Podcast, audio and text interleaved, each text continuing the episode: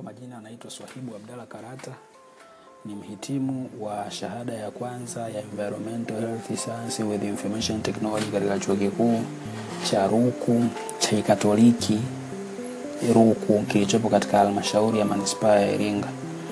Nilihitimu mafunzo yangu mwaka 2015 na mara baada ya kutunukiwa shahada yangu ya kwanza nilipangiwa kufanya mafunzo kwa njia ya vitendo kitaalamu wanaita internship katika mkoa wa Dar es Salaam na hasa hasa halmashauri mbili kwa maana halmashauri ya Kinondoni na halmashauri ya Ilala. Mara, kubari, mara, mara, mara baada ya kumaliza hapo nilifanya sehemu ya mwisho ya internship yangu ambayo ilikuwa ni kwenda kufundisha chuo cha afya ambacho nilipangiwa chuo cha afya Ngudu kilichopo katika mkoa wa Mwanza wilaya ya Kwimba. Nilipo, nilipomaliza internship yangu niliomba kufanya kazi kama afisa afya wa kujitolea katika halmashauri ya Ubungo ambapo nilifanya kazi zangu kama afisa afya wa kujitolea katika kata ya Manzese, kazi ambayo niliifanya kwa zaidi ya mwaka mmoja.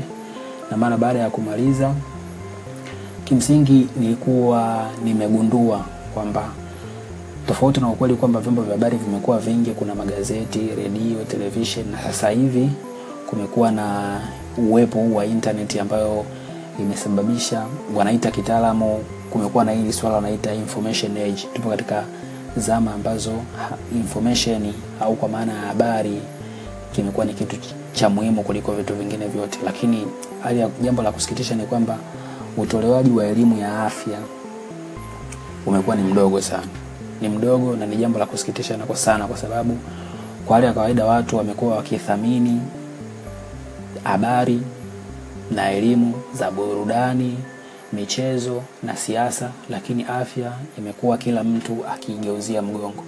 Hivyo basi nikaona labda nikija na podcast hii ambayo nimeamua kuita afisa afya, itakuwa ni chanzo cha watu kupata sehemu ya kusikiliza mambo ya afya, na lengo kubwa la podcast yetu hii ni kwa wasikilizaji wote wanaosikiliza lugha ya Kiswahili popote pale ulimwenguni na haijalishi umri, itikadi za siasa wala dini au wedha kama mtu ana kazi au hana, lakini watu wote kwa pamoja wanaweza kusikiliza podcast hii kama tu ni watu wanaosikiliza Kiswahili na kukielewa, wanaweza wakasikiliza, kwa sababu kila mtu popote pale alipo ulimwenguni ni mtu ambaye anahitaji afya ili kuishi. Afya yake inapokuwa nzuri, yeye ndo anapoweza kuishi. Anapopata changamoto ya afya kwa maana ya kuumwa, hali yake ya maisha inakuwa matatani. Kwa hiyo kwa kusikiliza podcast yetu hii itatusaidia kuboresha afya zetu. Mlengwa mkubwa wa podcast yetu hii ni mtu yoyote, kama alivyotangulia kusema hapo awali, na mfumo pekee ambao nitakuwa natumia kurekodi na kurusha podcast hizi, hii podcast ambayo itakuwa inakuja katika mfumo wa episode ni mahojiano baina yangu mimi na wataalamu wa afya ambao nimekuwa nikifahamiana nao wengi nyakati zote ambazo nimekuwa field internship na hata wakati nafanya kazi kama afisa afya wa kujitolea katika halmashauri ya manispaa ya Ubungo.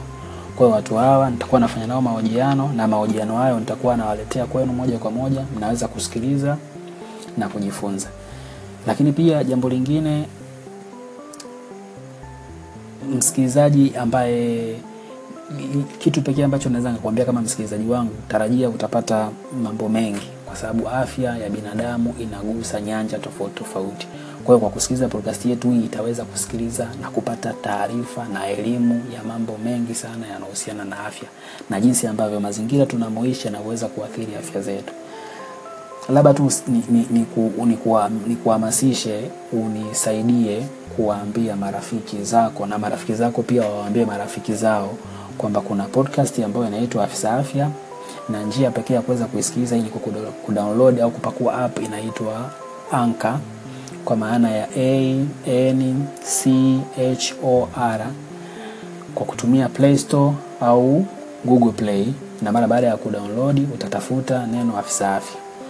Mara baada ya kupata hiyo nani hiyo Afisa Afya, ndipo podcast yetu utakapoweza kuipata na ndipo ambapo unakuwa unaweza kunisikiliza. Kwa kuanzia tutakuwa na episode ya kwanza, lakini tutakuwa tuna mfululizo wa episode nyingi na zitakuwepo hapo milele. Siku yoyote unaweza ukarudi ukasikiliza ya kwanza, ya pili, ya tatu. Nikushukuru kwa kunisikiliza. Unaweza ukanipata Facebook, Twitter na Insta, Instagram kwa jina hilo la Afisa Afya. Mungu akulinde na akubariki.